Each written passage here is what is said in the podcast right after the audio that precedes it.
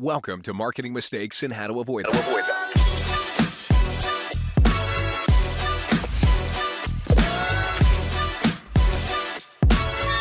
Here's your host, Stacy Jones. Welcome to Marketing Mistakes and How to Avoid Them. I'm Stacy Jones, and I'm so happy to be here with you all today. And I want to give a very warm welcome to Becky Lawler. Becky is the founder and chief research and content officer at Redpoint, a B2B research agency specializing in data driven storytelling that boosts brand authority and awareness.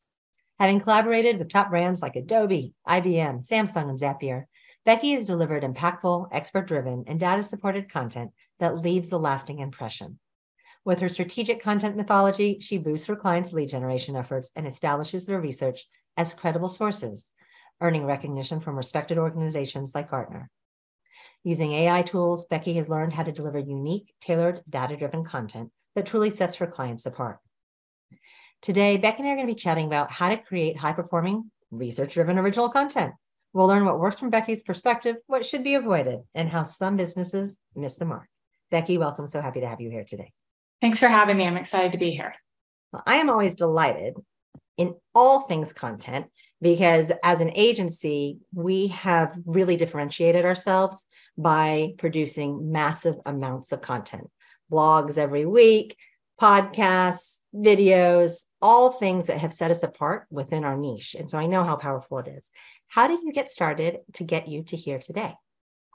Well, um, I have been producing content. I mean, way back, I started, I have an MFA in creative writing. So that's where I started my writing journey. But I moved into um, freelancing and I landed in the tech space just um, kind of by chance. Uh, an agency that I started with, that's the type of clientele they had. But I found very quickly that I really enjoyed the tech space, especially because there's constant learning involved um, in it, and and that I was able to bring that piece of um, taking complexity and making it more um, understandable to uh, executives like CMOs and stuff. So that's how I kind of entered it. And I've always been focused on the thought leadership type of content, white papers, ebooks, um, articles that had more of a thought leadership angle to them. I really have always enjoyed doing research um, and interviews and, and that um, part of developing content.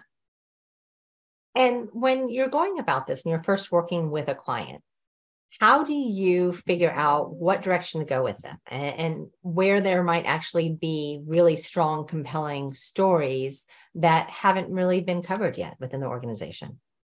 Yeah, so I think um, the first thing is, you know, making sure that there's done, there's been some the some research done to understand who their customer is and what their customer really cares about so that you're producing content that is actually going to be relevant and useful um, and and you're not just sort of guessing at what you think that they want or um, just aligning with your what your product um, might drive for content. So that's the first piece. And i think the way to do that is if, if that hasn't been done you need to do some type of research and that could be again starting with a survey to um, better understand customers. It can be interviews, either of those. But I think a lot of times you can um, combine that step also with the step of actually using that research to create data driven storytelling. So it's kind of like if you haven't done that step or if you have done that step and you still want to create data driven content, either way, there's an opportunity there to come out with something original that aligns with um, what your customers are concerned about and care about do most people hear that okay you have to write you have to create and they just go ah, i'm out. No i i mean i think i mean i guess i tend to work with brands that already understand that content marketing does work and it's valuable. So you know i suppose there's some marketers that maybe still need education around that but I think a lot of brands these days, I mean, content marketing has been um, around and an effective strategy for quite a while now. So I think that my experience has been most marketers understand that it's just sort of that how to conquer a lot of those challenges in it of the resources to do it. And I think ideation and just coming up with topics and topics that, you know, don't feel like they've been done 500 times already, right? Like when you're in a space with other competitors, how do you how do you sort of take that same topic and make it your own and make it different enough to get engagement? I think um, you know those are some of the big issues around actually producing the content. Well what a great setup for a question. How do you do that? How do you actually conquer that? So i think again it kind of goes back to you want to make sure that you're um, doing something original and unique and that ties right into doing some type of thought leadership content and there are a bunch of different ways to do this and um, you know require different types of budgets depending what you want to do and investment time investment and resources but the the, mo- the simplest i think is even just going to your internal subject matter matter experts mm-hmm. and getting um, spending time interviewing them and getting their perspective on you know so you can take a topic that's that is out there in your industry and you know you sort of need to show up on that topic because everybody else is but you want to make sure that the way you show up um, differentiates you shows that you guys have a different expertise a different value sort of offering um, and different thoughts about it right? So that's where you can tap into those experts that are internal to your company and really get their perspectives and their deep knowledge and then share out that deep knowledge. Um, don't just go out and do some google research but really tap into the people. I think that people are your strongest whether you're using internal people or external people those are one of your strongest pulls for creating original um, thought leadership content that's just going to perform better because people don't want to read the same thing. They want to read something that is unique and different. And so you're going to be sitting down with the team members, having a brainstorm session, doing an interview informally with them, potentially recording it, getting a transcription of it, um, or just taking notes so that you can then go and create. Correct. Yeah. Those and are the, the basic steps. What are some of the mistakes people make?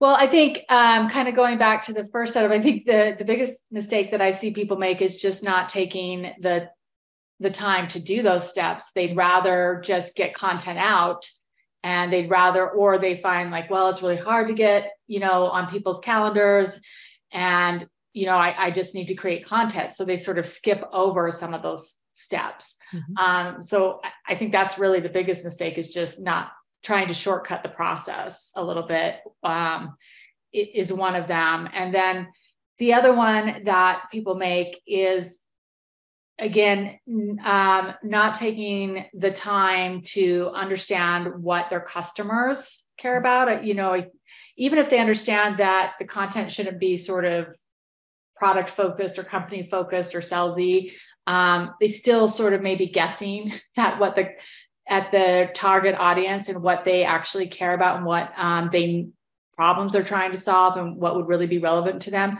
So again, that goes back to that research step of taking the time to really understand what customers need from the content that you're going to develop. And if you don't do those two steps, then whatever you develop is probably not going to um, engage and perform the way you hope. And so once you have started, you've gotten this content, you've sourced it, you've put it down on paper. What do you do with it then? Are you just taking it and doing one thing? Are you repurposing it in many ways and slicing and dicing and creating a, you know, cornerstone that you can use to really build off of? Or what's your approach?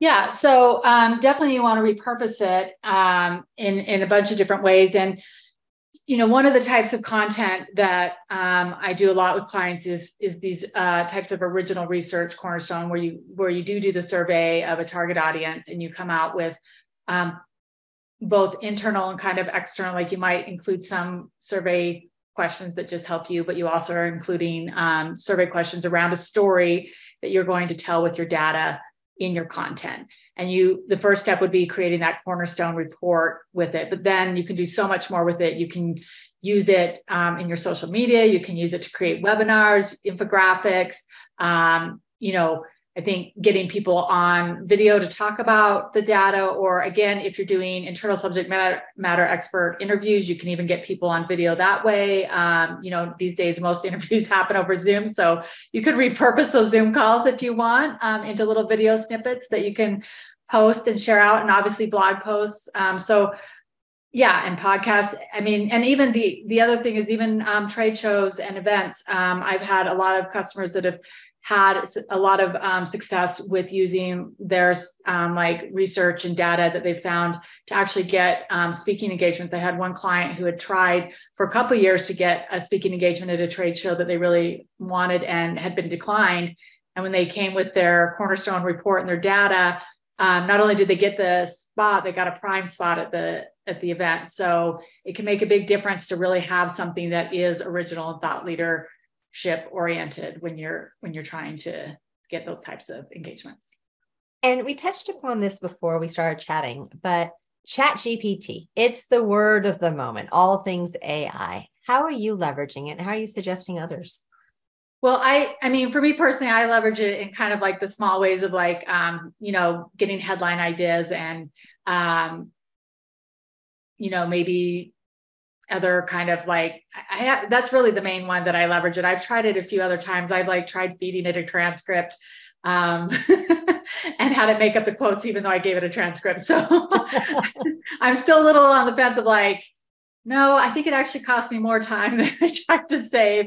But I think um, I, you know, I do know that if you're writing really kind of basic, what I would call often content mill type content, mm-hmm. then maybe um, chat GPT can can do the job or do 70% of the job and you have to bring in a human for the, the last 70%.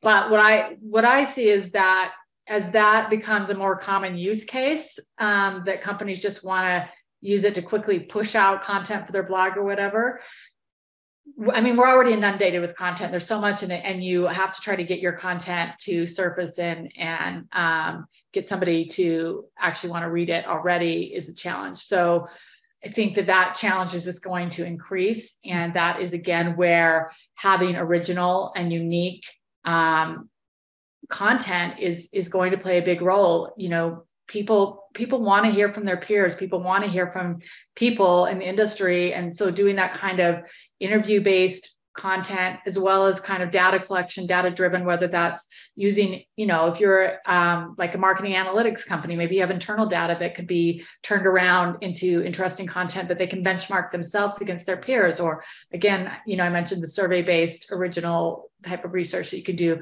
So all of these types of content i think are going to kind of rise to the surface in terms of getting engagement because um, if everybody's pushing out AI content and it's not unique to begin with, it's it's creating based off you know previous inputs. So it's not going to be original. So it's just not going to stand out in the same way. And it might not be uh, time timely as far as like what is actually happening now because if you're using chat gpt you obviously had a threshold where it shut down and it's not quite yet up to date. There's other platforms like Perplexity is a good one to use that is more up to date and it sources.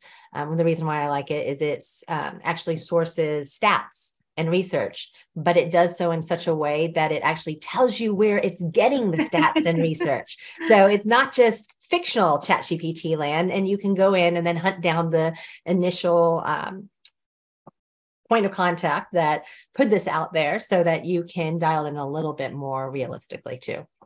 Yeah, and you know the other limitation with like Chat GPT is, um, you know, it's sourcing from several years back. So when you're talking about doing content writing in in the business space, I mean, I don't um, ever source. You know, usually two years old is kind of the shelf life of um, data and stats. So chat gpt is already outdated right. right. there even if it gave you the source which it usually doesn't and half the time you don't even know if it is a real stat. And no, I actually have. I use chat gpt a lot for um, our agency, and so our team uses it to clean up what they're writing, to edit um, down, to take something that's too long, to condense it, um, with writing, to um, put in a topic idea and ask it to, uh, along with some supporting questions, and ask it to form an outline so that you can actually build off of it. So there's ways that it really does help you, I think, come up with more more ability to write if you're someone who cannot just put pen to paper and let the flow go. So it gives you a structure that you can work within, which I think is really valuable for a lot of people. Yeah, I mean, I, I definitely there's value to it, and it, and it will get used. Um, you know, the the question is though, I think which I was getting to, is just sort of how when there's more AI generated content, which means more content in general because it's easier to generate, how do you then continue to get your content in front of your target audience? Right. Because right now there's such a glut. And in two years' time, I can't even imagine how much right. content there's going to be. And you know, Google, unless you are a mastermind at using these AIs, that it can recognize actually whether it's AI generated content because it's so perfect in right. some ways and it doesn't actually have the human errors that you need to have or just different ways of speaking and colloquialisms um, so it's easier to identify and that's why college students are getting busted yeah. So and that will go into the search engine as well right? Eventually if unless google changes their philosophy and decides to prioritize ai, AI. they may. You never know with google. It's a special beast isn't it? Yes so when you have put all of this content together you know i was having an interesting conversation with one of our clients this morning where um, we're sourcing a thought leader for a white paper that is going to be very science driven um, but for a consumer initiative. And you know the conversation is okay get the white paper then what do you do with this content as well? And so that's i think a big challenge people have sometimes. They come up and they put all their power and energy into writing this fantastic thing and then they don't actually do anything with that thing besides publish it and they don't cut it down and they don't repurpose and they don't pitch it out to press and they don't use it as you said for speaking engagements what are some of the ways that you think people could better use this once they've actually dialed it in well, what I think they need to do is again, it goes back up before you even start your project. You mm-hmm. need to know what your goals are with your project. Um, you know, is your goal um, lead generation? Is it media mentions? Is mm-hmm. it SEO and backlinks? What you know, what are you trying to accomplish with that piece of content? And you can have more than one goal, but I think you need to understand, you know, what's your highest priority and kind of have them tier ranked because that's the first thing that sort of level sets what happens next. And then still again, before you even get to writing and and your content, I, you need to have your promotion plan in place. You need to think about how am I going to distribute this? What is that going to look like? Because again, it does inform what you create. Mm-hmm. And so if those two steps, like you said, a lot of people think, well, they, they may know that they're going to do white paper and they're going to put it in a, you know, they're going to design it and put it in a PDF and, and maybe use it for lead gen, but they haven't really thought through a full promotion plan. So, um, you know, they've spent, I don't know, five, ten thousand dollars by the time you add in design and everything for um, this white paper, maybe more if it's a more extensive one. Um, and and they haven't thought about how they can use it. So you need, I think the important thing is first to start that those steps need to happen before you actually even get to putting pen to paper and deciding what your project is. And then, um, yeah, I think there are so many ways, whether you're, even if you're doing a white paper where you are just researching what's online or whatever, and not, although I, I think you should still definitely at least have some, even if you don't quote them, you should still be doing some internal um, interviews for background if you're if you're serious about producing a quality piece of content. Um, but you need to think about all the different ways. Again like if you are using internal experts they would be great for a webinar. And that webinar can take the ideas from the white paper and then push people to read the full white paper. Um, you know again breaking down little snippets of data and research that you've included and using it on LinkedIn. Um, content syndication may be something that you want to consider if it's, um, you know, something that you've invested a lot of time and effort and you want to get in front of a very specific audience. Um, sometimes that can be worth it. I think you also want to think about if you're, even if it's just for lead gen, you want to be thinking about your paid ads, um, you know, and how you need to think about the whole ecosystem, everything that you could do with it. And you need to be thinking about that before you even start writing but a lot of people don't. no, right. they don't. They're just like, yeah, I'm out, done.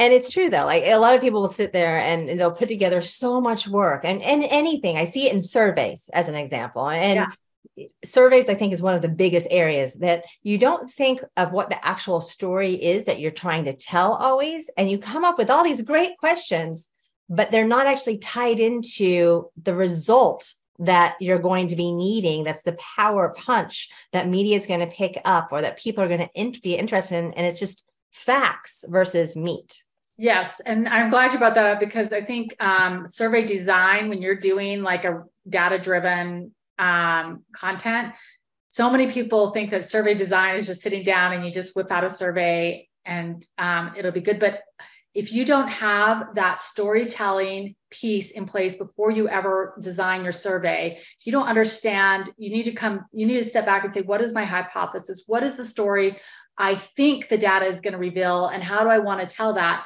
And then you design your survey, and you still need to be thinking about in your survey how you are writing those questions to turn them into headlines. And I see this so often that um, whether it's clients or even agencies that offer this type of um, service, I mean, I just finished um, a report this year with a client that had been doing um, a state of IT ops report for the last four years, and they were kind of like just getting like meh data. We're like we're spending all this money, and what we get is not that interesting. And when I worked with them, one of the things was I looked at how the survey was designed and how the questions were written. And, you know, I changed a lot up there, even if we were asking the same type of questions, because they weren't leading to headlines. They weren't thinking about that next step of where am I going to go with this data.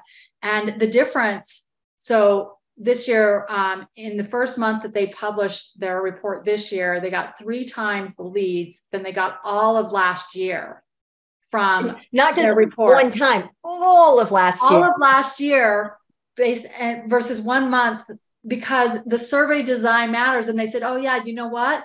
Our previous vendor actually leaned into us for survey design, but we're not survey designers. We're just marketers, you know. So I think a lot of people overlook that survey design is an art and a science and especially when you're using it for content, not just to get data, but when you want to translate that into content and PR, you need to think about that differently than just whipping out a bunch of questions that you're curious to answers.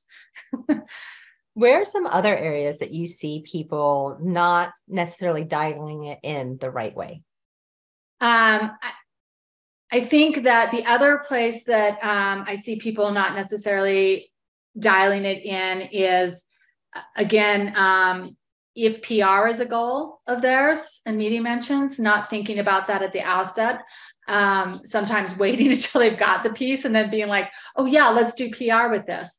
But then they haven't thought at the beginning, like what what would the media want, right?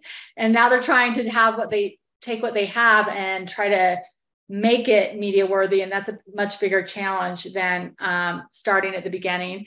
And again, if like if you're doing a original research report and media mentions and PR is one of your big goals, and you're going to use a PR agency, they should be involved right at the beginning. Um, even if they're not running the report, they should be there right at the onset, um, working with your research vendor or your internal marketing team to have those discussions. Again, it all goes back to what is the story we're trying to tell, what data and questions would inform that story and then going into the survey and moving forward from there. If you kind of don't do it in that order you're going to spend a lot of money um, and not get the return on investment you could and when you are working with people um, do they get this? Do they understand it usually? Or are they do they want to invest the time that is needed um, or when you set it up for them and better do they understand the fact that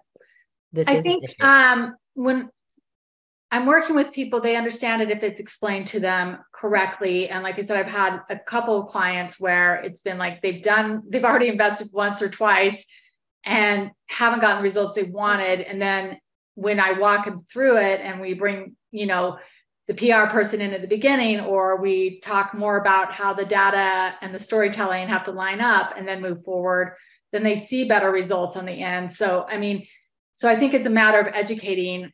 I don't think that it's people are opposed to it. It's that sometimes they just don't know and they didn't know when they started, and if somebody didn't explain it to them, um, they get because they're not writers themselves and content creators necessarily themselves, and they're running businesses or they're running departments and divisions, and this isn't their knowledge. Well, or, and again, if you're working specifically with the research, what happens is sometimes they're working with a research vendor who isn't a content vendor, yeah. or, and they're, they may be content creators, but they're not researchers. So you, you don't have the kind of the combined skill set. Mm-hmm. And so then the gaps emerge because The research company knows how to do research, but they're not really thinking about content. You know how to do content, but you don't know how to do the research. So you're not really thinking about how the two have to intersect. That's that's usually the biggest gap that I that I see um, out there. How can our listeners learn more about you? So if they're like, yep, that's me. I totally, we have set off so many times in the land of content and not gotten the results that we wanted. How can they find out how you can help? Um, my website is redpointcontent.com. So they can go there. I'm also on LinkedIn um, and they can connect with me there. Perfect. And you said the magic word just then LinkedIn. So, how are you instructing or helping um, clients with their thought leadership or uh, in getting more awareness on LinkedIn? Is that one of the priorities that you're seeing come up with people trying to publish more on that site? Um, I don't specifically handle social media, but um, I certainly encourage them to use um, the content on LinkedIn. And, you know, I have done some um, like research reports where in, in, the design process, we're creating, you know, pieces of, um, you know, graphics that can be used on LinkedIn for the posting of, of the data stat or banners or whatever they want to use it for. But certainly, I think um, any content you create, there's always an opportunity to repurpose it on social media. And um, and that is actually another place that you could use Chat GPT as a starting. I don't think it can do all the work for you as well, but I have used it for that as well, where you can pull out, you can give it a larger piece and say, you know, create five LinkedIn posts for me. You're going to have to tweak it. It's not going to come out perfect, but it can help you kind of pull out segments um, to reuse on on social. Yes, it'll even give you emojis if you would like. Yes. We created emojis that you can fill with smiley faces, sunshines, and rainbows. it is amazing. Uh, any other ways that people should be approaching content creation that we haven't touched on today? Um, I think you know, the other thing that I was just, this is just more of a challenge that I have actually been really surprised about. So maybe just something people should be thinking about as they work mm-hmm. through this is, is the project timeline. I've been surprised how many of my own clients have, when I do like case studies with them, that one of the biggest values is actually that the projects are on time. and so I think, especially when you're getting into a bigger project like a, you know, a research project that is going to be multi-month. Um, but even a white paper, you know, is is making sure that you have a timeline that is realistic. That um, you know, if you do have an event or date, you need something from your working back, but you have to be realistic. Like, um, and you should expect your vendors to be realistic, your agencies to be realistic. I mean, that's something I've been told as well is that sometimes people just say, yes, we can do it.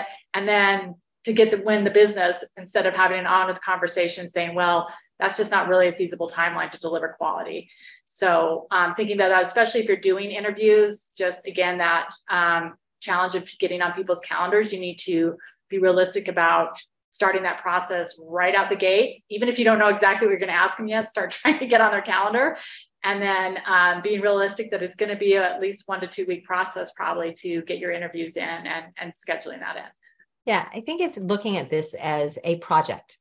And it's not just, oh, you're going off and you're writing. You actually need to project management this. You yeah, need to exactly. use your Monday boards or project management system. Come up with all the different steps that you're going to do, including your publicity plan on right. it, and then set in your dates so that you can have a plan of action that your team can have more chance of actually hitting the message. Yeah. well, thank you, Becky, so much. Really appreciate your time today. Um, I love, again, all things content. It is so powerful. It can change a business. I've seen it with our clients, I've seen it with our agency. We generate millions of dollars of new business because people find us online through what we've written and shared and educated. And you can do that for your business too. Everyone can. And as long as you niche and you're a thought leader and you provide value and education, people really respond well to it. So thank you. Yeah, thank you for having me on. It was great talking with you. Of course. And to all of our listeners, thank you for tuning in to another episode of Marketing Mistakes and How to Avoid Them. I look forward to chatting with you this next week. And until then, if you are ever interested in having your brand become involved in other people's content, like movies and TV shows or influencers, um, reach out and I'm happy to chat with you or have our team connect. Until then, have a great one.